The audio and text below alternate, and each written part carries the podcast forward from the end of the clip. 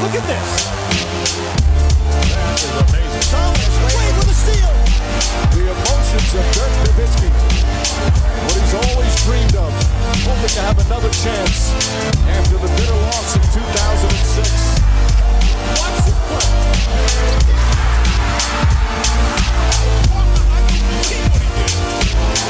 That is amazing. Hallo und willkommen zu Gutnext, dem deutschen Basketball-Podcast im Internet. Mein Name ist André Vogt und ich begrüße euch zur neuen Folge unseres kleinen, aber feinen Basketball-Spiels. Heute mit der Rapid Reaction vom 1. April, kein Scherz, Nummer 58 und ähm, die wird heute präsentiert von all denjenigen, die jetzt dabei sind auf Twitch. Und das sind schon einige. Über 3500 von euch haben äh, jetzt sich schon entschieden, ja, schaue ich gerne mal rein, follow ich den Mann. Äh, dort, ähm, also twitch.tv slash André Vogt. Da gibt es jede Woche den Live-Fragen-Stream, den gab es wieder am Dienstag. Ähm, es gab gestern auch wieder die neue Folge, die vierte mittlerweile, vom NBA Weinkeller und äh, Len Werle und ich, äh, wie gestern Nacht nochmal Off gequatscht. Es wird echt immer, macht immer mehr Spaß, witzigerweise. Ähm, was machen wir da? Ähm, also klar, im Fragen-Stream beantworte ich eure Fragen im Weinkeller. Ne? Wir gucken uns Videos an von NBA-Legenden oder gestern auch zum ersten Mal von zwei furiosen Finishes ähm, und sprechen drüber, äh, packen ein paar Anekdoten aus, wenn wir welche haben, ähm, über die jeweiligen Akteure, sprechen mit euch im Chat. Ähm, war gestern wieder sehr geil. Es ist auch online. Dann gibt es Freitag wieder auf der Straße zu Larry. Da spiele ich dann halt äh, mit äh, NBA 2K21 oder bei NBA 2K21 mit den Dallas Mavericks. Versuche die zur Meisterschaft zu führen diese Saison. Und dann gibt es immer diese Streams, die so außer der Reihe mal kommen. Vergangene Woche gab es dann The Log, The Stream, wo Jan und ich mal angefangen haben, unsere besten Geschichten aus unseren gemeinsamen Five-Zeiten in der NBA halt äh, zusammenzutragen. Da gab es diese Pau Gasol-Geschichte, die ihr sicherlich schon gesehen habt. Ähm, auch ein paar andere Stories vom Nutten Hotel in, in New Orleans und all, all diese Sachen. Ähm, das gibt es immer mal wieder. Nächste Woche, je nachdem, wie das Wetter ist, plane ich halt einen Livestream von meinem Court. Nochmal zu zeigen, wie ich den gebaut habe, eure Fragen zu beantworten. Und so gibt es dann auch immer wieder so Formate, die sich jetzt nicht dazu eignen, dass man daraus eine Serie macht. Ähm, und ja, spiel bis mit rum, alles on top, alles for free. Natürlich könnt ihr da folgen und auch Abos da lassen. Wie gesagt, wenn ihr ein Prime-Abo habt, könnt ihr euer Prime-Konto damit verbinden weil das eine Tochter von Amazon ist oder gekauft wurde von Amazon, Twitch und dann passiert bei euch gar nichts. Nur Jeff Bezos kriegt ein bisschen weniger Geld und ihr äh, steckt das halt da in die Tasche meines Twitch-Kontos. Würde mich freuen. Aber kommen wir zur Rapid Reaction und den News der Woche. Und da hat Brian Windhorst von ESPN ähm, ja, für eine kleine Bombe, glaube ich, fast schon gesorgt, wenn man so die Reaktion sich anguckt im Netz. Und zwar ging es um Dennis Schröder. Hat vielleicht im Rest der Welt jetzt nicht unbedingt so den großen Aufschlag gehabt, aber natürlich hierzulande sehr wohl. Denn Windhorst, ich glaube, das, ich weiß nicht, welcher Podcast es genau war, äh, hat eben erzählt, dass, das war ja eigentlich auch mehr oder weniger bekannt, dass Dennis Schröder ähm, ein Vertragsangebot der Lakers abgelehnt hatte während der Saison. Es gab da ja verschiedene Deadlines. Jetzt äh, war man auf dem, an dem Punkt angekommen, wo er für vier Jahre unterschreiben hätte können, für 84 Millionen Dollar. Und das soll er nicht nur abgelehnt haben, laut Brian Windhorst, ähm, sondern auch äh, die Verhandlungen zwischen Lakers und Schröder sollen so weit auseinander gewesen sein, als müsste die Vorstellung von beiden Seiten, dass die Lakers auch bereit waren, in einem Deal für Kyle Lowry Dennis Schröder abzugeben. Nur das war ja auch sowas, was man auch gehört hat, ähm, dann rund um die Trade Deadline. Ähm, und das ist natürlich relativ pikant und zieht natürlich dann oft so ein paar Reflexe nach sich. Also zum einen, klar, vier Jahre 21 Millionen Dollar, das ist eine Menge Geld. Ähm, ist sicherlich so äh, Geld, was auch andere Guards schon verdient haben, die jetzt nicht irgendwelche Abo-Allstars sind, muss man glaube ich auch ganz klar sagen. Ja, ich glaube, also Malcolm Brockton fällt mir da zum Beispiel ein. Äh, eine wenn man das sich so vor Augen führt, denkt man, okay, ähm, ja, das, das scheint ja ungefähr dann auch, auch zu passen. Ähm, allerdings natürlich, wer so viel Geld ablehnt, ähm, da muss schon, ja, äh, irgendwie, ich weiß auch nicht, ich weiß nicht, wie es euch geht, aber man denkt man schon so ein bisschen, alter, alter, alter, das ist aber eine Menge, äh, eine Menge Geld. Und wieso lehnt man das denn ab? Ähm, wie gesagt, Brockton, Van Fleet, Fred Van Fleet haben ähnliche Verträge bekommen. Ich denke, sicherlich ähm, ist Dennis Schröder auch in der Lage, solche Zahlen wie die aufzulegen. Aber er hat gesagt, nee, ähm, möchte ich nicht. Und jetzt ist die Frage, wie geht die Situation jetzt weiter? Also A, ist das verständlich, dass es ablehnt. Und da muss ich sagen, äh, ja, denn es ist eine Situation, in der äh, jetzt da ist und die Lakers auch sind, wo es eben einfach jetzt knall ums Business geht. Das hat jetzt nichts mit irgendwelchen ähm, basketballromantischen Vorstellungen von elf Freunden müsste sein zu tun, sondern es gibt jetzt eine ganz klare Situation, in der Dennis Schröder, wenn man mal ganz neutral drauf schaut, im Driver's Seat sitzt. Was meine ich damit? Die Lakers sind eine Mannschaft, eine sehr teure Mannschaft natürlich. Ne? Sie haben Superstars, ähm, sie haben einen Kader mit äh, Spielern, die ja, gut Geld verdienen und sie liegen im Salary Cap. Und was du natürlich machen kannst, wenn du beim Salary Cap liegst, du kannst deine eigenen Free Agents, ja, laut dieser Bird-Regel, ne, kannst du dir verlängern. Egal jetzt, ne, ob du beim Salary Cap liegst oder nicht. Deswegen haben wir das Phänomen ja in der NBA, dass wir Teams haben, die viel mehr an Gehältern ausgeben, als sie eigentlich dürften, wenn es nur um das Salary Cap geht. So. Und diese Teams, die beim Salary Cap liegen und die eigenen Free Agents werden halt dann vertragsfrei. Wenn du die nicht verlängerst, dann hast du nicht die Ressourcen, um einen Spieler zu bekommen, der eh nicht viel Geld verdient. Also du kannst jetzt nicht sagen, okay, Dennis, du willst für 20 Millionen hier kein Basketball spielen. Ja, ist ja deine Entscheidung. Wir haben jetzt hier noch drei Kandidaten, die würden das ganz gerne tun für 20 Millionen, die holen wir jetzt. So läuft das halt nicht. Das ist nicht die Fieberwelt, wo das sicherlich durchaus möglich wäre. Wenn ich das Geld dem einen nicht gebe, kann ich es dem anderen geben. Nein, diese 20 Millionen pro Jahr ne, oder noch mehr, je nachdem, ne, dürfen sie eben nur Dennis Schröder geben. Stand jetzt. Weil sie haben ihn nicht getradet, ist kein anderer dazugekommen. Und jetzt stehen die Lakers vor der Entscheidung. Also behalten wir den, auch wenn es vielleicht teurer wird, denn Schröder ne, will natürlich mehr Geld haben. Oder lassen wir den ziehen als Free Agent und leben damit, dass wir dann halt nur, es gibt ja immer diese Ausnahmen, diese Exceptions fürs, für Teams, die halt über dem Salary Cap liegen, die aber viel weniger Geld ähm, halt brauchbar machen. Ähm, also denken wir, wenn wir ihn gehen lassen und das Geld sparen, wir können für die Mid-Level Exceptions, eine von diesen Ausnahmen, halt einen Spieler holen, der das gleiche bringt. Da muss man sagen, das wäre dann sehr, äh, eine sehr, sehr optimistische Sicht der Lakers, denn realistischerweise schaffen sie das nicht. Auch mit welchen Minimalverträgen von Veteranen werden sie sicherlich die Produktion von Dennis Schröder nicht ähm, ausgleichen können, die dann fehlt. Und deswegen sitzt halt Schröder momentan wirklich am längeren Hebel. Natürlich kann sich das für ihn im Endeffekt auch schlecht ausgehen, wenn die Lakers sagen, ja, pass auf, wenn jetzt hier Hardball spielen willst und du willst, keine Ahnung, wie viele Millionen er noch fordern kann, wenn du das haben willst, okay, dann find doch jemanden, der dir das gibt. Und wenn er dann auf den freien Markt geht und ihm halt keiner 20 Millionen bietet, dann steht er natürlich da. Aber, ne, bet on yourself, das ist nächstes Jahr eine Free Agency, wo eine Menge Teams Geld haben, kann man sich durchaus vorstellen, dass das nicht so ein absolut riesiges Risiko ist. Die Frage, was passiert jetzt? Schröder spielt da jetzt seine Macht so ein bisschen aus.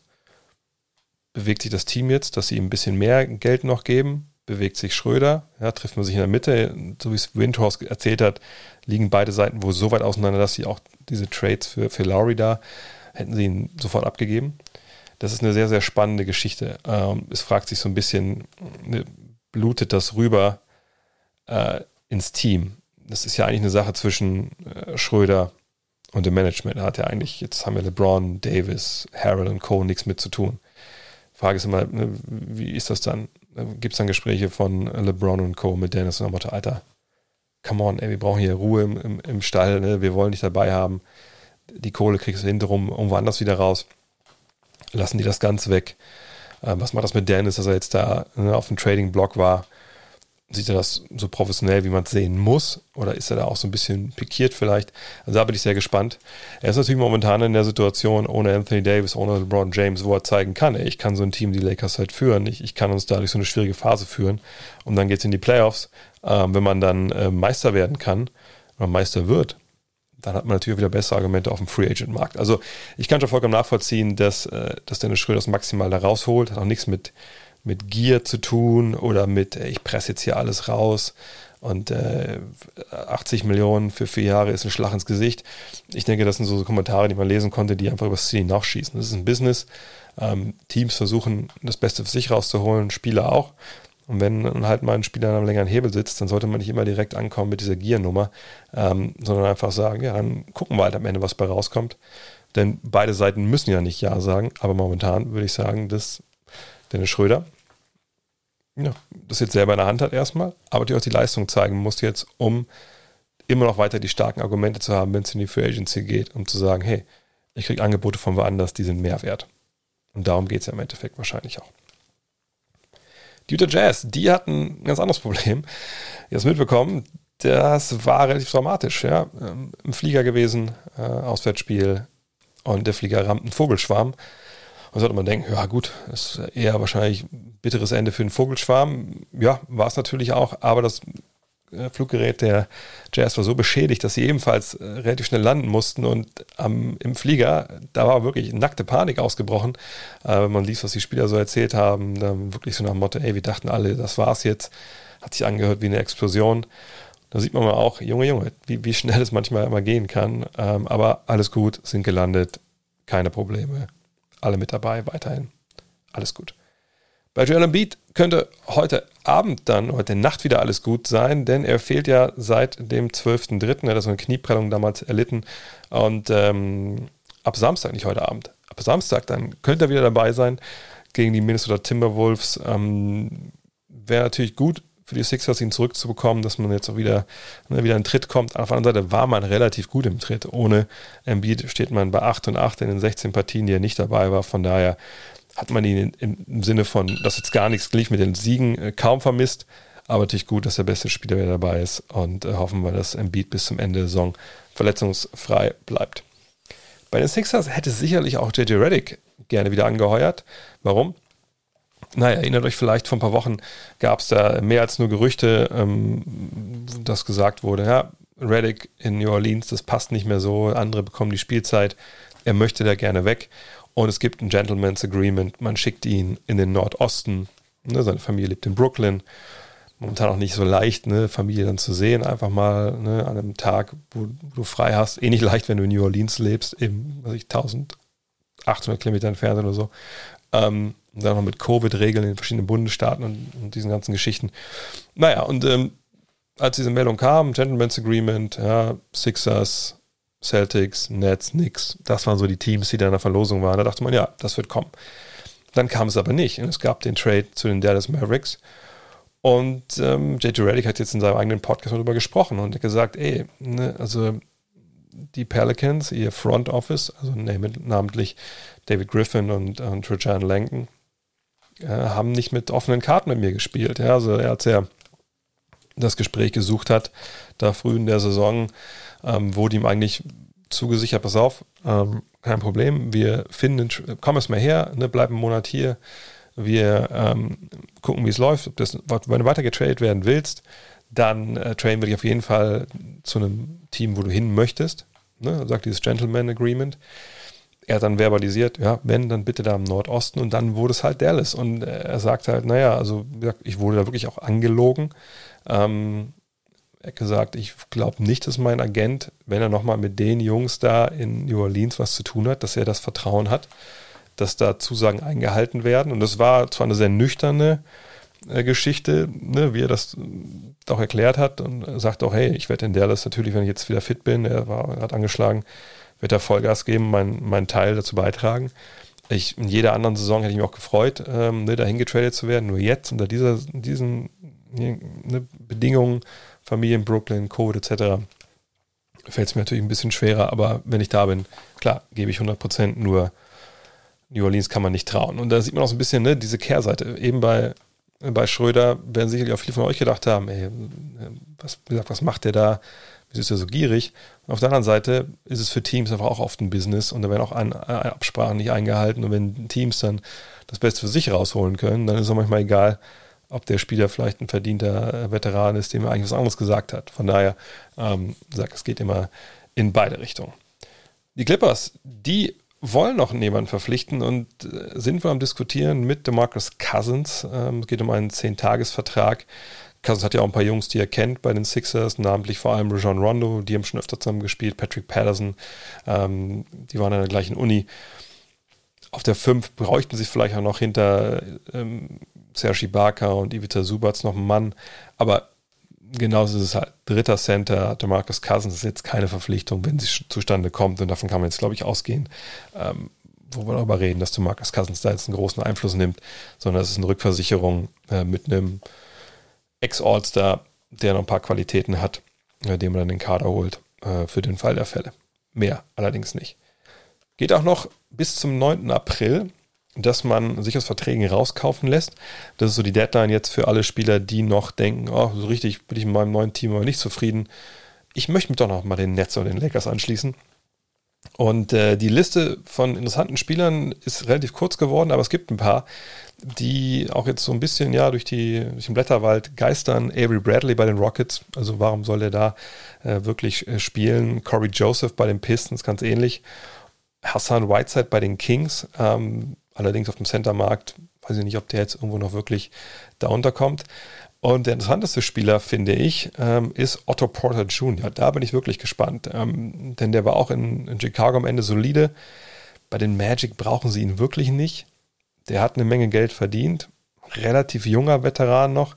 Da bin ich gespannt, ob der nicht irgendwo unterkommt. Ähm, bis wann, fragt ihr euch vielleicht, geht das noch? Wie gesagt, bis zum 9. April müssen die Verträge dann ne, aufgelöst werden und dann unter Vertrag genommen werden von der Mannschaft bis, also die, für die man in den Playoffs dann spielt, muss man bis zum letzten Tag der regulären Saison, das ist der 16. Mai dieses Jahr. Von daher, wenn jetzt einer von den genannten oder irgendwer anders rausgekauft wird, bis zum 16. Mai muss man sich mit einem neuen Team geeinigt haben, sonst darf man in den Playoffs nicht mit dabei sein. Und heute mal wieder zu Gast. Letzte Woche war Pause, weil da war ja Trading Deadline, da war zu viel los für, für Rapid Direction. Ähm, aber heute ist er dabei. Julius, wie geht's dir? Hi, mir geht's gut. Und dir? Ja, ja, ging schon mal besser, aber äh, man muss ja durch. Man muss durch. Die Zeiten sind hart. Also hart sind sie auch nicht. Härter als sonst vielleicht, aber man muss da durchpowern.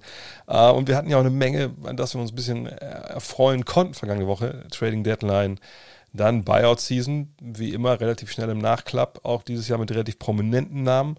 Und darum soll es heute auch gehen. Ne? Wir haben auf der einen Seite die Brooklyn Nets das neue Hass-Team, ich weiß nicht, ob es ob neu ist, wahrscheinlich ist das schon länger so, aber jetzt endgültig das Hass-Team von, von vielen NBA-Fans äh, rund um die Welt, natürlich auch in Deutschland. Noch die kleine Lakers, sag ich mal, die dann auch gedacht haben, oh, da müssen wir auch was machen und äh, die sich auch einen prominenten Spieler gesichert haben. Ähm, wir wollen heute uns ein bisschen unterhalten über zum einen Marcus Aldridge bei den Nets, was wir da erwarten können ne, oder auch nicht erwarten können und ganz ähnlich dann auch in Sachen Andre Drummond. Äh, was können wir da erwarten und was, was bringt der vielleicht den Lakers?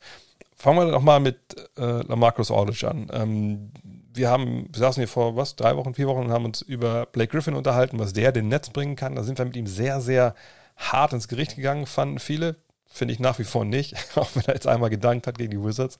Ähm, hm. Vielleicht eingangs die Frage, wenn du es vergleichst, äh, Griffin und Aldridge, welche Verpflichtung ist für dich jetzt die nachhaltig positivere für die Nets? Also wer wird wenn alles gesagt und getan ist, am Ende der Saison mehr geleistet haben? Was denkst du? Hm, das ist gar keine so einfache Frage. Mein, mein Bauchgefühl sagt mir dann eher, dass es ähm, Lamarcus Aldridge ist, weil ich ihn für den, den besseren der beiden Spieler halte und weil ich auch finde, dass er besser passt zu, zu den Nets und zu den Spielern, die, die Brooklyn schon hat. Ich denke, er ist jemand, der besser werfen kann. Also ich würde sagen, dass Aldridge der bessere Werfer ist von beiden und dementsprechend da den, ähm, den dort vorhandenen Spielern schon ähm, mehr hilft, indem er Spacing liefert und mit ihm man Pick and Pop laufen kann, relativ problemlos. Ähm, defensiv machen, glaube ich, beide jetzt nicht den großen Unterschied. Also ich würde sie beide eher als äh, defensive Schwachstellen bezeichnen. Ähm, ich glaube, da nehmen sie sich nicht viel. Also, ja, ich würde ich würd schon sagen Aldridge. Dann machen wir aber Aldridge direkt. Äh, jetzt gehen wir mal in Medias Racing, gehen wirklich rein. Ähm, ich glaube, viele, klar, haben ihn im Kopf als ja, Pick-and-Pop, Big Man, Pick-and-Pop Vierer. Ähm, lange Zeit ja ohne Dreier-Range. Da hat er mittlerweile da, sich das da äh, draufgepackt. Ähm, einer, der von ganz langer Zeit noch All-Star war und jetzt bei den Spurs, ja, vielleicht haben einige im Kopf, dass es relativ schnell bergab ging und jetzt kam auf einmal dieser, dieser Buyout.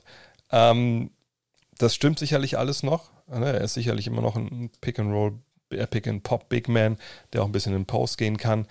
Aber ähm, man muss, glaube ich, schon klar sagen, er ist mittlerweile ein Center. Ne? Also das ist, glaube ich, das Erste, was wir feststellen müssen, dass er äh, nicht mehr neben dem anderen Big Man äh, so wirklich gefahrlos ähm, agieren kann. Und man muss auch sagen, dass vom vergangenen Jahr zu diesem Jahr es schon also statistisch zumindest einen, ziemlichen Rückgang gab. So ja. Spielminuten viel, viel weniger, über sieben Minuten weniger.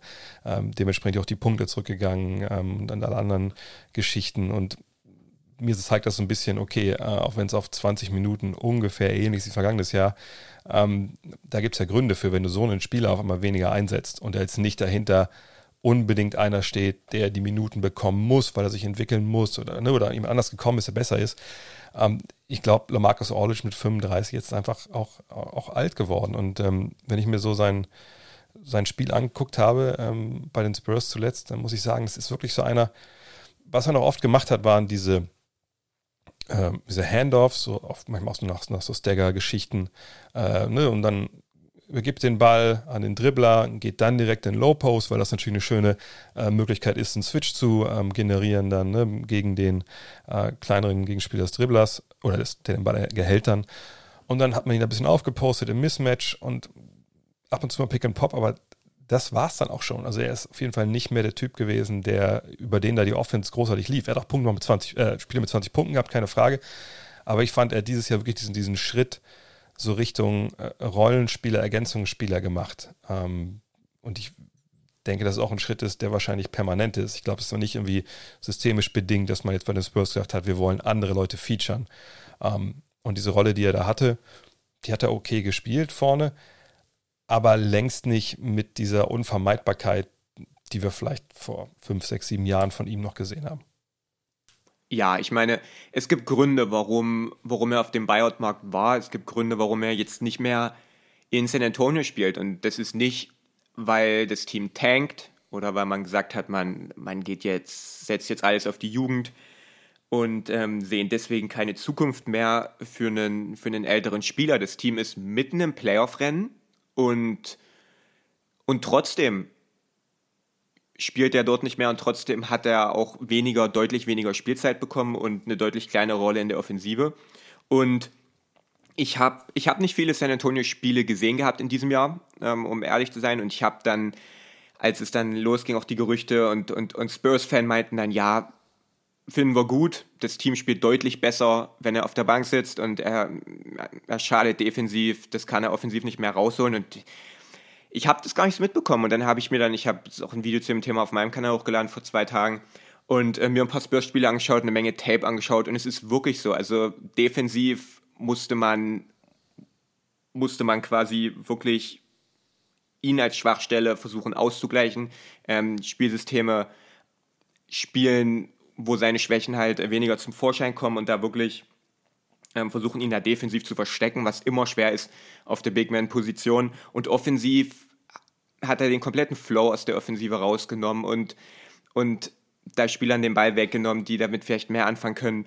Und das ist schon krass, dass, wir, dass er damit quasi in den letzten Jahren zu einem Spieler geworden ist, der halt ein Team nicht mehr wirklich besser macht. Ja, vor allem in, in San Antonio, ja. ja. vor allem defensiv sprichst du eine Sache an. Also defensiv ist ja natürlich mal ähm, von Zahlen her manchmal schwer zu, äh, zu fassen, wenn man sieht, ähm, das, das Offensivrating des Gegners ne, von der Ballbesitze um 7,2 Punkte gestiegen ist. So, das ist schon, das ist schon ein erster Hinweis, wo man sagen muss, okay, äh, also da, da stimmt irgendwas nicht.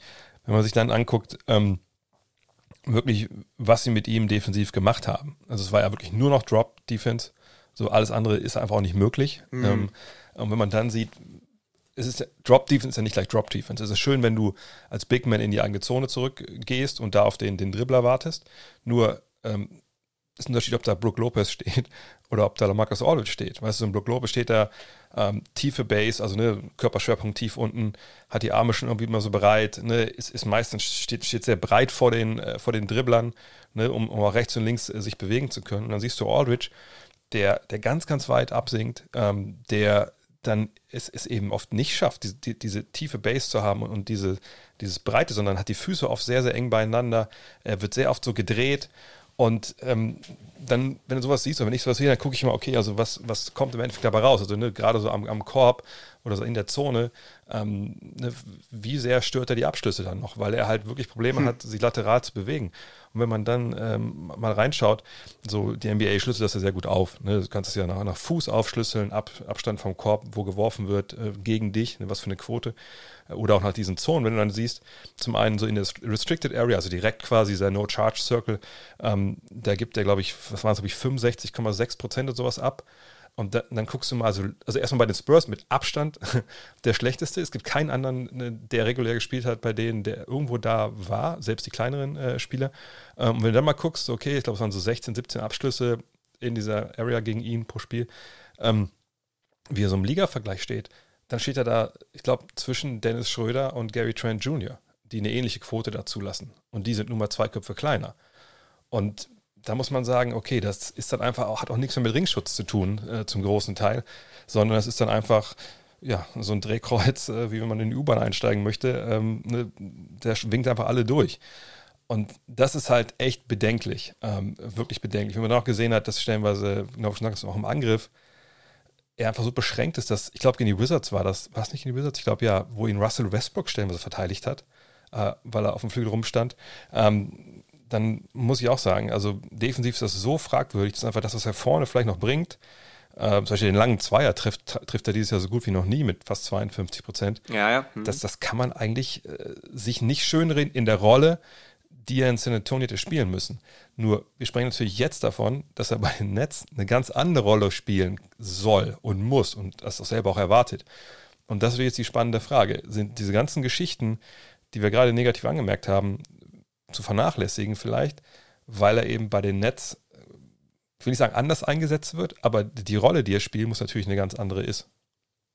Ja, er wird eine deutlich, deutlich kleinere Rolle bekommen. Ähm, viel mehr abseits des Balles, viel mehr als Spot-Abschütze, hoffentlich. Also ich gehe davon aus, dass man ihn so einsetzt, mehr als Spot-Abschütze, jemand, der einfach das Feld auseinanderzieht und wenigstens noch so viel Shooting Gravity mitbringt, ähm, dass man da zumindest ein Auge drauf haben muss und dann, dann Pick and Pop laufen mit, mit James Harden, Kyrie Irving ähm, und gelegentlich auch mal ein Post-Up und eine ISO. Deswegen war diese, diese Frage, die du am Anfang gestellt hast, ob ich jetzt Aldridge oder, oder Griffin besser finde. Ich habe zwar gesagt, dass ich, dass ich bei, bei Aldridge ein besseres Bauchgefühl habe, aber das, aber das heißt nicht, dass ich ein gutes Gefühl habe dabei. Ja. Ähm, das wollte ich nur noch mal äh, klarstellen. Ähm, ja, offensiv kann er sicherlich ein bisschen helfen, ist jemand, der, du hast es angesprochen, der dir auch mal 20 Punkte geben kann und der dir, und der auch, wenn er mal einen guten offensiven Abend hat, dir vielleicht sogar auch mal ein Playoff-Spiel gewinnen kann. Ähm, aber ob er das Team spielerisch so viel besser macht, offensiv, ähm, wie er defensiv, sage ich mal, Schaden bringt, da habe ich große Zweifel. Aber, aber so ist das. Deswegen habe ich es auch gesagt, ähm, es gibt Gründe, warum er auf dem Buyout-Markt war und er ist halt niemand, und du hast aber auch am Anfang gesagt, die Nets sind jetzt das Hassteam. Ich denke, ähm, dass er halt, wenn das Team vorher schon unaufhaltsam gewesen wäre, dann, dann wären, also dann sind sie jetzt immer noch, aber wenn sie es davor nicht waren, dann sind sie es jetzt nicht durch ihn geworden. Also er ist jetzt ja. niemand, der den großen Unterschied macht. Und deswegen, ja, ja, ich finde es halt, halt auch spannend, weil, äh, wenn ich erinnerst, äh, bei Griffin haben wir darüber gesprochen, okay, was ist eigentlich seine Rolle so? Also äh, als Power Forward neben einem äh, Center wahrscheinlich äh, auch natürlich, aber, aber Small Ball 5er vielleicht in den Ecken steht, aber wie ist das in der Defense? Ähm, wie ist das überhaupt dann ne, auf den großen Positionen? Da hatten wir ja im Endeffekt dann äh, Kevin Durant, eben Blake Griffin, DeAndre Jordan, Nick, Nick Claxton, Jeff Green der ja oft dann vergessen wird in, der Situation, in dieser Diskussion. Und die Frage war so ein bisschen, okay, ne, wo, ist denn die, wo sind überhaupt die Minuten für, für Griffin und, und wo, wo, finden wir die? Und jetzt kommt Aldridge auch noch dazu. Und ähm, ich finde das jetzt echt super interessant, wie sie das jetzt lösen auf der 5, denn na klar, Jordan ist jemand, der ist etabliert mit, mit all seinen Schwächen, die er hat. Aber, aber ich habe gehört, also ich weiß ja. nicht, wie vertrauenswürdig das war, aber ich habe zumindest, ich meine gelesen zu haben, dass äh, man ähm, bei den, also dass die Andre Jordan eine deutlich kleinere Rolle bekommen wird und deutlich weniger spielen wird. Genau, und das, das, das wollte ich so sagen. Das ist nämlich diese Frage. Ne? Wer, wer, wen kostet das jetzt Minuten? So, ne? Und ich denke, du holst ja auch einen Marcus Aldridge nicht äh, mit der Aussicht auf mal spielst, mal spielst du nicht. So. Also nicht, ich glaube, auch wenn er gesagt hat, natürlich selber, nee, ich komme nicht her, im All-Star zu sein, das ist ja vollkommen klar, aber du gehst ja auch nicht dahin als einer, der auch Angebote hatte, äh, Stichwort Miami, ähm, wenn du da gesagt bekommst, naja, also zehn Minuten, das wäre dann schon Abend, da hast du ein bisschen, hast ein bisschen mehr gespielt. So wird es ja nicht sein. Und, und, wer geht jetzt runter? Ich meine, Niklas Claxton macht ja wirklich ähm, momentan da wirklich eine überraschend gute Figur. Ja. Finde ich bei den Nets. Ist natürlich einer, der viele von den Sachen mitbringt, die Jordan mitbringt, der sicherlich nicht die Erfahrung hat, aber ne, der hat die Athletik, ne, der nimmt die Lobs etc. Ähm, du hast Jordan, gesagt, mit allen seinen Schwächen. Du hast einen Small Ball Center wie Kevin Durant, den wir sicherlich auch sehen werden, in den Playoffs vor allem. So, also wie, wie geht das da unten jetzt aus mit den, ähm, mit, mit, den, mit den Minuten? Und da bin ich wirklich gespannt, äh, wie Aldridge da mit reinpasst, wie Griffin da mit reinpasst, ob sie sich beiden auch so die Minuten sich gegenseitig wegnehmen. Und ähm, ich bin auch gespannt, wie effektiv er wirklich vorne sein kann, weil, ähm, wenn wir uns erinnern, oder wie effektiv er für die Netz sein kann. Er wird sicherlich mehr Eins gegen Eins spielen können, als er das früher konnte. Wenn ich erinnere, es gab ja mal die Serie vor ein paar Jahren ähm, äh, gegen die Warriors, wo die Warriors damit angefangen haben. Das war, glaube ich, die Serie auch, wo Kawhi Leonard sich früh verletzt hat, damals wegen Sascha Pachulia, wo sie angefangen haben, mal zu sagen, okay, Kawhi ist nicht mehr da, wir doppeln einfach Lamarcus Aldridge jedes Mal. Und auf einmal war er komplett aus dem Spiel, weil er einfach nicht, er musste den Ball passen, dann gab es auch keine, ne, er geht halt in den linken Low Post, da macht er sein Ding, so, und das war's, so. Ähm, das wird sicherlich jetzt nicht passieren. Man kann ihn nicht doppeln bei dieser Truppe, da bin ich mir relativ sicher. Es sei denn, es ist ein Line-Up, wo jetzt nicht nur Schützen auf dem Feld stehen. Ähm, und dann kann er eins gegen eins spielen, okay, vielleicht ist das ganz okay. Vielleicht kann er auch mal einen Pick-and-Pop-Dreier dir geben. Aber ähm, wie gesagt, wo ist wirklich jetzt das, was ihn wirklich wertvoll macht? Also können wir davon ausgehen, dass er wirklich überdurchschnittlich seinen Dreier trifft als Pick-and-Pop-Schütze oder einfach als, als einer, der in Ecken steht.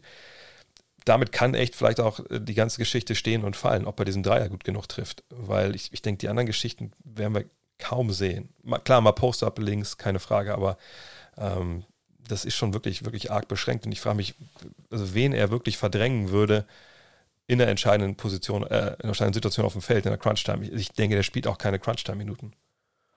Ja, das, äh, das sehe ich ähnlich. Was ich aber sagen muss, der, der eine Vorteil ist, und das haben wir bei Griffin auch schon angesprochen, man hat ihn quasi umsonst bekommen. Man ja. muss nichts dafür abgeben, man, man geht kein Risiko ein, man, man musste weder irgendwie Spieler dafür abgeben oder, oder Draftpicks oder sonst irgendwas. Und was, was er halt gibt, ist quasi eine offensive Option mehr oder eine Möglichkeit mehr. Und in den Playoffs ist so viel Matchup abhängig und so viel davon abhängig, gegen wen man spielt, wie man selber spielt. Wir haben das ja auch bei den Lakers letztes Jahr gesehen. Dann gab es Serien gegen Denver, wo, wo Dwight Howard extrem wichtig war ja. und, und wirklich da fast schon so eine Art Gamechanger für die Lakers. Und dann gab es Serien, wo er halt quasi überhaupt nicht gespielt hat gegen Houston. Und das, und das sieht man in den Playoffs immer wieder. Und, und Aldridge gibt halt den Nets jetzt eine weitere Option, quasi klein zu spielen. Und, und das ist ja auf jeden Fall was wert. Und man, man weiß ja auch nie, wie es kommt. Dann, dann ist äh, ähm, Kevin Durant ist relativ verletzungsabhängig, Kyrie Irving ist relativ verletzungsabhängig. Und dann lass sie mal, dann lass mal mit denen irgendwas sein und auf einmal ist man vielleicht angewiesen auf Aldridge, dass er dir mal 20 ja. Punkte an einem Abend macht. Und deswegen, ähm, und das, hat auf jeden Fall einen Wert. Und deswegen ist das ja auch, also hätte man jetzt irgendwas für ihn abgegeben, dann hätte dann hätte sicherlich extrem scharf Kritik auch gegeben, ähm, weil Aldridge niemand ist, für den man jetzt noch irgendwie einen Gegenwert abgibt. Aber man hat ihn komplett umsonst bekommen. Und das hat auf jeden Fall Wert. Und das ist ja auch was, wenn wir dann über, über Drummond gleich reden, ähm, was Positives. Ja, da, da gebe ich vollkommen recht. Das ist auch, glaube ich, wirklich der Hauptpunkt im Endeffekt, man sagt, okay, wir können den haben. Wer, wer, weiß, was mit Kevin Durant ist, ne? fehlt auch schon relativ lange jetzt. Äh, und wenn wir eine, eine Option mehr haben, dann ist es gut. Ist nicht perfekt und ist nicht der Game Changer, aber nice to have. Ich glaube, das fasst das ganz gut zusammen. Ist Andre Drummond auch nice to have? Wäre das auch das Fazit, was du da ziehen würdest für deine Lakers? Auf jeden Fall. Ist auch jemand, von dem ich jetzt nicht sehe, dass er die Lakers in der Bestbesetzung besser macht oder der jetzt irgendwie die spielerische, die spielerische Qualität der Mannschaft erhöht, aber er gibt wieder halt mehr Flexibilität. Und viele Leute haben vor der Saison kritisiert, dass man, dass man JaVale McGee und Dwight Howard abgeben hat und dass damit fehlende Größe quasi der Fall war, dass man, dass man quasi nur Marcus Soul ähm, als, als echten großen Center hat. Und da hat man jetzt dann eine weitere Alternative und hat auch dadurch Möglichkeiten, wie man, wie man spielen kann. Ob man groß spielt, ob man klein spielt. Man, man kann AD natürlich auf die 5 packen, man kann Montrezl Harrell, ähm, Markeith Morris sogar und dann hat man halt auch mit Gasol und, und Drummond Optionen, dann auch groß zu spielen. Und das ist auf jeden Fall auch was sehr Positives. Ja, ich bin gespannt. Ähm, auf der einen Seite haben sie ja schon ihre, ihre Defense gerade gegen Pick and Roll ein bisschen verändert, äh, von der vergangenen Saison zu dieser, ähm, wo man sagen wird, okay, dieses dieses, ne, dieses Mittelding zwischen Hatchen und, ähm, und Drop Defense, das muss man erstmal reinbekommen. Ne? Das hat man, glaube ich, auch früh in der Saison gesehen. Da waren ein paar Abstimmungsprobleme da, nach, nach dem Trainingslager sowieso. und da bin ich schon, ob er das hinbekommt, soweit. Ne? Ich denke, man wird mit ihm wahrscheinlich eher dann mehr Richtung Drop gehen, ein bisschen konservativer das Ganze spielen. Ähm, aber er ist ja auch jetzt, äh, genau wie ich gesagt habe, das ist nice to have, aber er ändert es ja auch nicht. Und, und bei ihm, denke ich, muss man auch abwarten, inwieweit er, wie Matchup abhängig, dann überhaupt in entscheidenden Situationen auf dem Feld steht. Denn ganz ähnlich wie mit Kevin Durant verhält sich ja bei den Lakers im Endeffekt mit, ähm, mit Anthony Davis. Ne, das ist natürlich dann der Center, wenn es darauf ankommt. So, da bin ich mir relativ sicher. Es sei denn, du spielst wirklich jetzt gegen, keine Ahnung, gegen Denver oder sowas und du denkst, du brauchst noch einen Big Man gegen Jokic. Und sie haben so viel Talent, sage ich mal, auf diesen Forward-Positionen, dass sich wahrscheinlich auch jemand wie, wie Frank Vogel in entscheidenden Playoff-Minuten dann doch dafür entscheiden würde, zu sagen, okay, dann spielen wir mit Davis auf der 5, mit LeBron, äh, mit Kuzma, wen immer da reinbringen will, auf, auf den Außenpositionen. Und dann ist Drummond da außen vor. Aber für diese Matchups, diese Rolle von, von Howard, ich glaube, das ist ja genau die, die er spielen soll. Ähm, dafür finde ich ihn gut. Und, und da kann man auch dann erwarten, dass er eben nicht die Sachen machen muss, die er nicht kann auch wenn er das vielleicht gerne möchte, ja, im mm. Low-Post agieren etc. Äh, aber ich glaube auch er schließt sich ja den Lakers nicht an ähm, mit irgendwelchen Fantasien im Kopf, dass er jetzt da äh, in der Playoff-Serie im Low-Post einen auf Elijah One machen darf. Also das weiß er mit Sicherheit, dass er fürs Rebound da ist, fürs Würfelblocken, fürs hinten ein bisschen Geringschutz. Und ich denke, das hat er auch verstanden und mehr kann man auch von ihm nicht erwarten, denke ich. Ja, auf jeden Fall. Ähm, dieser, dieser Vergleich mit Howard, ähm, den habe ich, hab ich öfter gehört in, in letzter Zeit, weil es natürlich auch naheliegend ist, dass man dann sagt, ja, dann einfach gucken, wie es mit McGee und Howard war und, und so wird es dann mit Drummond auch.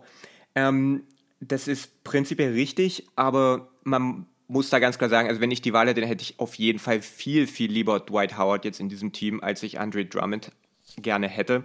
Ähm, das muss man ganz klar sagen, weil Drummond diese, diese Sachen, die Howard gemacht hat, im Dunkerspot stehen, ähm, Lobs zu fangen, vertikales ja. Spacing, ähm, solche Geschichten, das ist eigentlich, wenn man ehrlich ist, auch nicht so richtig Drummonds Spiel. Er ist nicht dieser großartige Finisher am Korb. Howard zum Beispiel, der, Howard kann jeden Lob fangen, den du ihm zuspielst. Und er hat diese Athletik und diese Sprungkraft, dass er auch wirklich auf Rimhöhe äh, spielen kann. Und es ist ja auch nicht Drummonds Spiel. Und defensiv vor allem auch Howard ähm, war überragender Verteidiger letztes Jahr für die Lakers und da sehe ich halt bei Drummond auch nicht so wirklich. Deswegen ist halt die Frage, es gibt, es gibt Möglichkeiten, wie man Drummond offensiv integrieren kann und wie man es schafft, auch für dass er für sich selber ähm, auch zu guten Würfen kommt. Aber die sind halt deutlich beschränkter, weil er nicht in der Rolle spielen kann, in der er jetzt in Cleveland gespielt hat, ein Post-Up nach dem anderen. Ähm, und, und selber mit dem Ball großartig viel kreieren, aber ich sehe halt auch nicht, dass er wirklich richtig erfolgreich ist in, in der Rolle, in der Dwight Howard letztes Jahr gespielt hat. Deswegen ist es auf jeden Fall ein schmaler Grad, wie man ihn ansetzt, wie dosiert man, man ihn einsetzt. Ähm, da bin ich auf jeden Fall wirklich gespannt. Auf der anderen Seite, er hat noch nie in seinem Leben mit so talentierten und guten Mitspielern gespielt, wie er es jetzt tut, offensiv wie, defen wie defensiv. Und das hilft auf jeden Fall. Wenn man mit LeBron James zusammenspielt, dann, dann hilft dir das ähm, all diese Aufmerksamkeit, die Leute wie AD und LeBron, Schröder beim Drive und, und all diese Leute auf sich ziehen. Ähm, von daher bin ich da auf jeden Fall gespannt, was die Lakers da machen werden mit.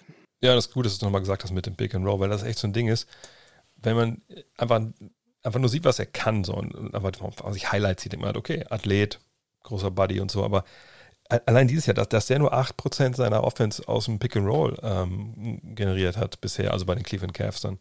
Und das hat auch ne, mit 0,837 Punkten nur pro Play, jetzt, das kann, können sich viele wenig darunter vorstellen, aber es ist halt, das kriegt ein Rating von pur, also von schlecht.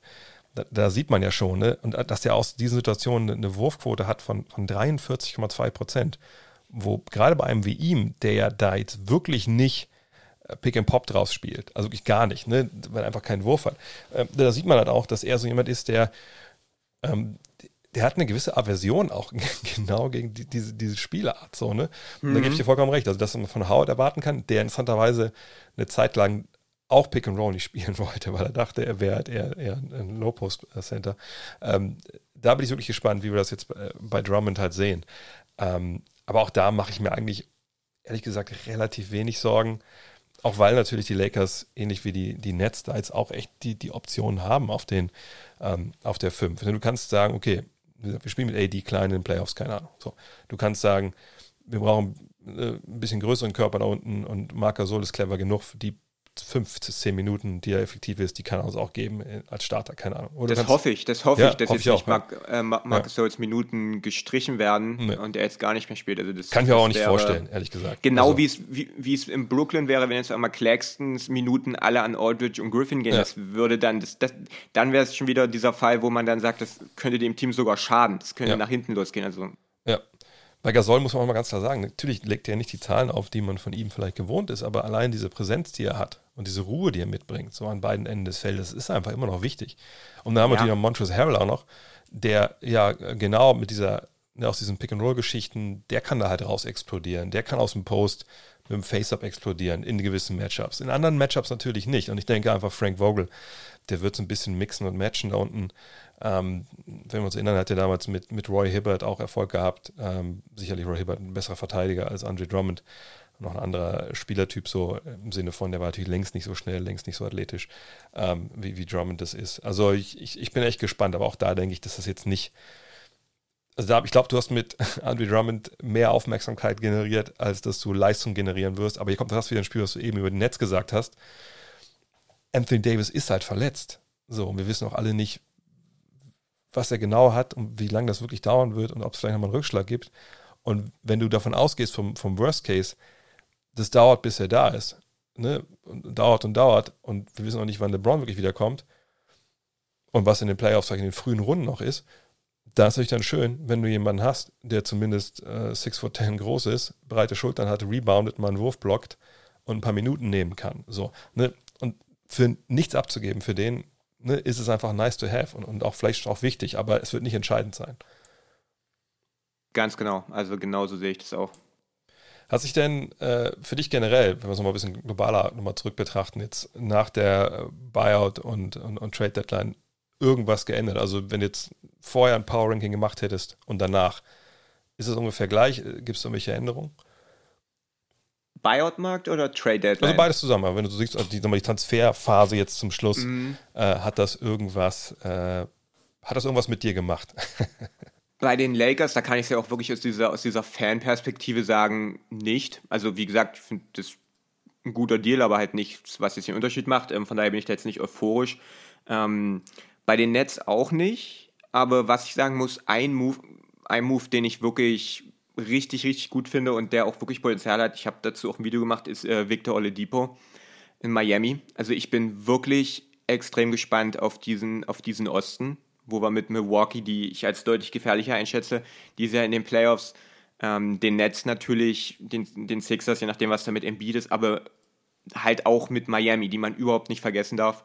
Und Oladipo, das hat echt Potenzial. Und ich glaube, wenn ein Team es schafft, den auch wieder äh, so hinzubekommen, körperlich und, und athletisch und physisch, dass er auch nur in, in der Nähe von diesem Niveau ist, wo er äh, 2017, 18 war, dann ist Miami absolut nicht zu unterschätzen.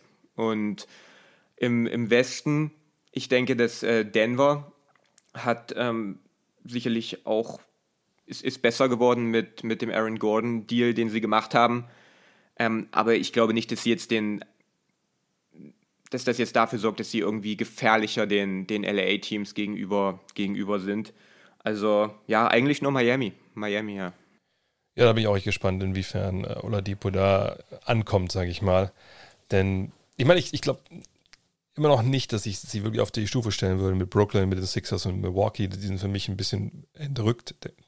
Die Sixers auch? Vor Miami? Ja, wenn alle fit sind. Also, das ist halt mhm. die Frage, ne? Wie kommt Embiid zurück? Das, das ist das mhm. Problem momentan, was ich sowieso habe, wenn ich jetzt ein Power Ranking aufstellen sollte, schon Richtung Playoffs, was ja jetzt bald für die Five Preview der Playoffs nötig ist. Mhm. Ich habe momentan echt ein Problem mit diesen ganzen Verletzungen von einfach wichtigen Leuten. Und, und zwar nicht so, weil wenn jetzt wüsste, Embiid ist raus, dann wäre das ja relativ einfach zu bewerten. Aber wir wissen nicht, ne, wie kommt er zurück, wann kommt er zurück. George Hill ist ja ganz ähnlich. Ne? Das ist vielleicht so eine Verpflichtung, die bisschen unter Radar äh, geflogen ist, ähm, aber vielleicht auch zu Recht, weil einfach man nicht weiß, ne, wie fit ist der überhaupt? Der spielt seit Monaten kein Basketball. Ähm, Miami hat gut, äh, auch mit Ariza natürlich auch nochmal gut nachverpflichtet, aber da weiß man halt auch nicht, ne? wie kommen er und, und oder Depot da jetzt mit rein. Von daher, ja, von dem Hintergrund vielleicht schon zu denen aufgeschlossen, aber wenn alle topfit sind, wahrscheinlich muss ich Miami erst auch erstmal sehen, wie Oladipo da reinpasst. Ne? Die Sache mit, die, die Sache mit Miami ist, ich meine, sie, sie waren in Finals letztes Jahr und seitdem ist, ist ja richtig was passiert, auch jetzt nicht nur ja. durch, durch den Oledipo, sondern wenn, wenn wir uns Bam Adebayo angucken, der auf einmal Pull-Up-Würfe trifft und nimmt und seine eigenen On-Ball-Shot-Creation-Fähigkeiten auf einem komplett anderen Level sind als letztes Jahr im Oktober, als, als äh, die Finals waren. Und Jimmy Butler, der jetzt auf einmal äh, wirklich zu einem, zu einem Playmaker und Passer geworden ist. Und das sind ja alles Sachen, die, die in dieser Form nicht da waren. Und wenn jetzt Oledipo auch noch ich, vielleicht einschlägt, vielleicht dadurch wirklich Unterschiede machen kann, dann, dann sehe ich da Miami doch schon relativ, also vielleicht nicht auf, auf dem Brooklyn-Level, weil da einfach dann das Superstar-Talent fehlt, aber, aber locker auf, auf einem Level mit, mit Milwaukee und vor allem den Sixers. Was mir, glaube ich, bei Miami so schwer macht momentan, die wirklich endgültig einzuordnen, da wahrscheinlich muss ich einfach ein paar Spiele nochmal sehen jetzt, ähm, ist dieser Punkt, dass die natürlich A, auch eine Saison hatten, die, die durch Covid echt durcheinander gebracht wurde. Ne? Es gab immer wieder diese, äh, Butler war ja Ewigkeiten drauf. Und dann hast du natürlich zum Beginn dann auch die, dieses, diese Serie gehabt mit also zwei Niederlagenserien. Jetzt zuletzt wieder so eine nach dem, äh, dem All-Star-Break. Und irgendwie sind sie, also so, wenn Miami ein Spieler wäre, dann wäre das so ein Zweitjahresspieler, äh, wo du schon so gewisse Ansätze ja. siehst und denkst, Alter, eigentlich, eigentlich sind die Heat gerade Tyler Hero vom vergangenen Jahr. Weißt du? Du siehst halt Spiele, wo du so, Alter, jetzt hat er 37 von der Bank gemacht. ist ja unfassbar, was der Typ für Potenzial hat. Das wird ein Superstar. Und dann hast du wieder Spieler, wo du denkst, Alter, da waren aber von den 15 Würfen genommen hast, waren aber 13 so mies. Äh, vielleicht sollten wir mal wieder ein bisschen zurückschrauben, die, die, die, die Erwartungen. Ähm, und ich denke einfach, das ist das Team, aber da gebe ich dir recht, das wahrscheinlich wirklich in, in, in beiden Conferences äh, jetzt vom, vom heutigen Tag an oder vom, von der Trade Deadline an bis zu Ende der regulären Saison am meisten gewinnen kann an, an, an Standing und, und an, an Potenzial, dass wirklich so eine Welle vielleicht sich auftürmt, dass sie mit, mit Power in die Playoffs rauschen. Ähm, aber hängt halt für meinen Begriff einfach auch alles an Oladipo ähm, und, und wie der funktioniert, wie er reinpasst. Du, du passt ja auch jemanden in dein ziemlich egalitäres System ein, der es natürlich schon gewohnt ist, auch ab und zu mal abzudrücken. So, ne? Das ist ja auch, auch sein Selbstverständnis. Ähm, aber dass sie ihn auch bekommen haben, weil ich dachte eigentlich immer, wenn sie ihn oder Lowry kriegen, das war ja beide mal so ein bisschen im Gespräch, ähm, dass du auf jeden Fall äh, Dragic abgeben musst. Und dachte ich mir, ja, aber Dragic. Es war ja quasi wie ein Buyout, mehr oder weniger. Chloe genau. Linnick sicherlich ein bisschen ja. fehlen, aber. Ja, und ich, genau, und ich dachte, aber ey, wenn du Dragic abgeben musst, dann fehlt ja einfach so dieses, dieses Kreativelement, was ich da ex extrem geschätzt habe immer. Und Lowry ist natürlich auch ein super Spieler, keine Frage, aber, aber jetzt haben sie halt tragisch behalten und sie kriegen Oladipo dazu. Die Frage ist halt nur, ja, hat 19 Mal geworfen pro Spiel in Houston. Äh, die Würfe wird er sicher nicht so nicht kriegen. Ähm, aber ich bin echt gespannt. Also es kann natürlich auch ein Match made in heaven sein, keine Frage. Sind wir gespannt. Ich glaube, das ist wirklich das, ist, das, ist wirklich das faszinierendste Team für die nächsten Wochen. Alle reden über die Nets und die Lakers und die, die, die Heat fliegen so ein bisschen unterm Radar. Was gibt es von dir noch auf deinem Kanal? Du hast eben schon angesprochen, dass du schon auch ein Video über, über Lamarcus Aldridge gemacht hast. Ja, ich habe über Drummond und Aldridge zusammen so ein bisschen geguckt, welchen, mhm. welchen Deal ich besser finde. Eigentlich, was wir heute auch jetzt besprochen haben, alles in, in Videoform halt. Ich habe zu, ähm, zu Oladipo, über den wir gerade auch geredet haben, kam auch schon eine Analyse, wo ich auch ein bisschen geguckt habe, wie er halt wirklich spielerisch da reinpassen kann und was man für Spielzüge laufen kann und wie man ihn so einsetzt. Ähm, das ist eine ganz coole Sache. Ich habe über Thais, also eigentlich, was jetzt alles so abging ähm, letzte Woche, welche Spieler ähm, weg waren, da habe ich eigentlich relativ schnell immer dann geguckt, dass ich dazu eine Analyse mache zu Thais, was er quasi, was Boston damit jetzt fehlen wird oder wie, was er quasi Boston gebracht hat, was damit jetzt weg ist. Also ein paar sehr coole Sachen. Und heute, heute kommt ein Video über äh, James Hardens Floater. Ähm, mhm. Das ist nämlich eine, eine, richtig coole Sache. Da ist er nämlich in diesem Jahr ähm, ja, vielleicht der beste Spieler der NBA, der beste Floater, ähm, Werfer, was auch immer, ähm, der Liga. Und das ist echt, das macht ihn noch unberechenbarer und noch noch besser und das ist eine coole Sache. Und deswegen, und genau auch deswegen, äh, auch wenn ich das jetzt noch ganz kurz ähm, ansprechen darf, ähm, deswegen finde ich es auch gut, dass er jetzt wieder, und das, das haben wir vermisst ähm, im, im, letzten Jahr, als, als Houston klein gespielt hat. Ich, ich, ich mag, wenn Harden mit einem mit Big Man zusammenspielt, der abrollt, mit DeAndre Jordan oder Nicholas Claxton, weil ja. wenn Harden abrollt, du weißt nie, wird ein Floater, geht er direkt zum Korb, spielt er den Lob und das wäre halt auch weg, je mehr Aldridge dann spielt oder halt auch gut, Blake Griffin vielleicht nicht unbedingt, aber halt, obwohl Blake, Blake Griffin eigentlich auch nur noch rauspoppt. Ähm, deswegen Harden als Floater-Werfer absolut gefährlich. Super, da kann man sich auf jeden Fall drauf freuen. Dann sprechen wir uns in zwei Wochen wieder. Vielleicht sind die Heat dann das Thema. Mal sehen, ja. dass die jetzt schon richtig Fahrt aufgenommen haben. Kommen wir zu den Programmhinweisen der kommenden Tage. Mache ich relativ schnell. Heute Nacht Warriors gegen Heat. Wahrscheinlich Miami mit Victor Oladipo. Lohnt sich also auf jeden Fall. Um 4 Uhr Nuggets gegen Clippers. Da kann man mal gucken, wie Aaron Gordon auch dann gegen so ein Team wie die Clippers besteht im neuen Gewand. Am 3. April um 4 Uhr Bucks gegen Blazers, Dame Lillard gegen Giannis Antetokounmpo. Und dann am Ostersonntag zwei Spiele zur Primetime. Nets gegen die Bulls. Mal gucken, äh, wir haben es vorhin angesprochen, Nets ja, mit so Stretch Big Men, vielleicht nicht unbedingt das beste Personal, um die zu verteidigen. Die Bulls haben ja einige davon. Mal gucken, wie Brooklyn das hinbekommt. Dann Details natürlich mit dabei. Und dann um 21.30 Uhr das Derby in Los Angeles im Staples Center. Die Clippers zu Gast in Anführungszeichen bei den Lakers.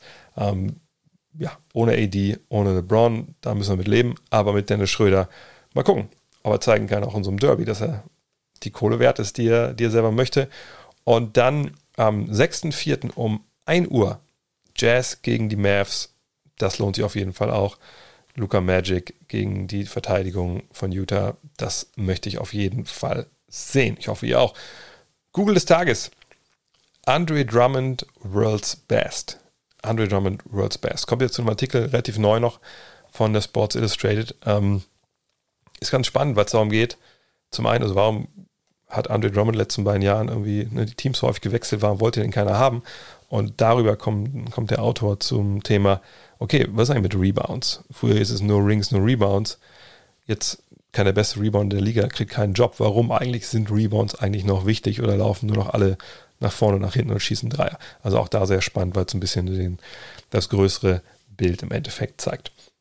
Und das war's für heute. Vielen Dank fürs Zuhören. Morgen Karfreitag egal. Gibt natürlich trotzdem den Fragen-Podcast. Und äh, wenn ihr Bock habt, twitch.tv slash André Vogt, würde ich mich super freuen, wenn ihr followt. Ihr müsst auch nichts großartig runterladen. Das könnt ihr alles im Internet machen, in eurem Browser. Äh, wenn ihr folgt, schon eine Menge gewonnen. Wenn ihr dann die Sachen seht, die, wir die ich da mache oder die wir da machen und ihr habt Bock darauf und ihr habt vielleicht ein Prime-Abo rumliegen, würde ich mich freuen, wenn ihr das auch da lasst. In diesem Sinne, vielen Dank fürs Zuhören. Achso, vielleicht für die Eltern unter euch, wenn ihr sagt, Twitch, da weiß ich, da kenne ich mich nicht aus, da komme ich nicht mit zurecht ja, ich lade auch alles bei YouTube hoch, youtube.com slash drehvogt. Da seht ihr auch alles, genau wie bei Twitch. Ist das gleiche, nur ohne Interaktion. Von daher auch irgendwie nicht das gleiche. Ihr wisst, was ich meine. Wenn wir uns nicht mehr hören, davon gehe ich jetzt nicht aus, weil wir sagen, morgen der Fragen-Podcast kommt. Schon mal vor Ostern an alle. Ansonsten morgen geht's weiter. Wieder bei Got Next. Bis dann. Ciao. Hello. Look at this. The emotions of Dirk Nowitzki. What he's always dreamed of, hoping to have another chance after the bitter loss in 2006.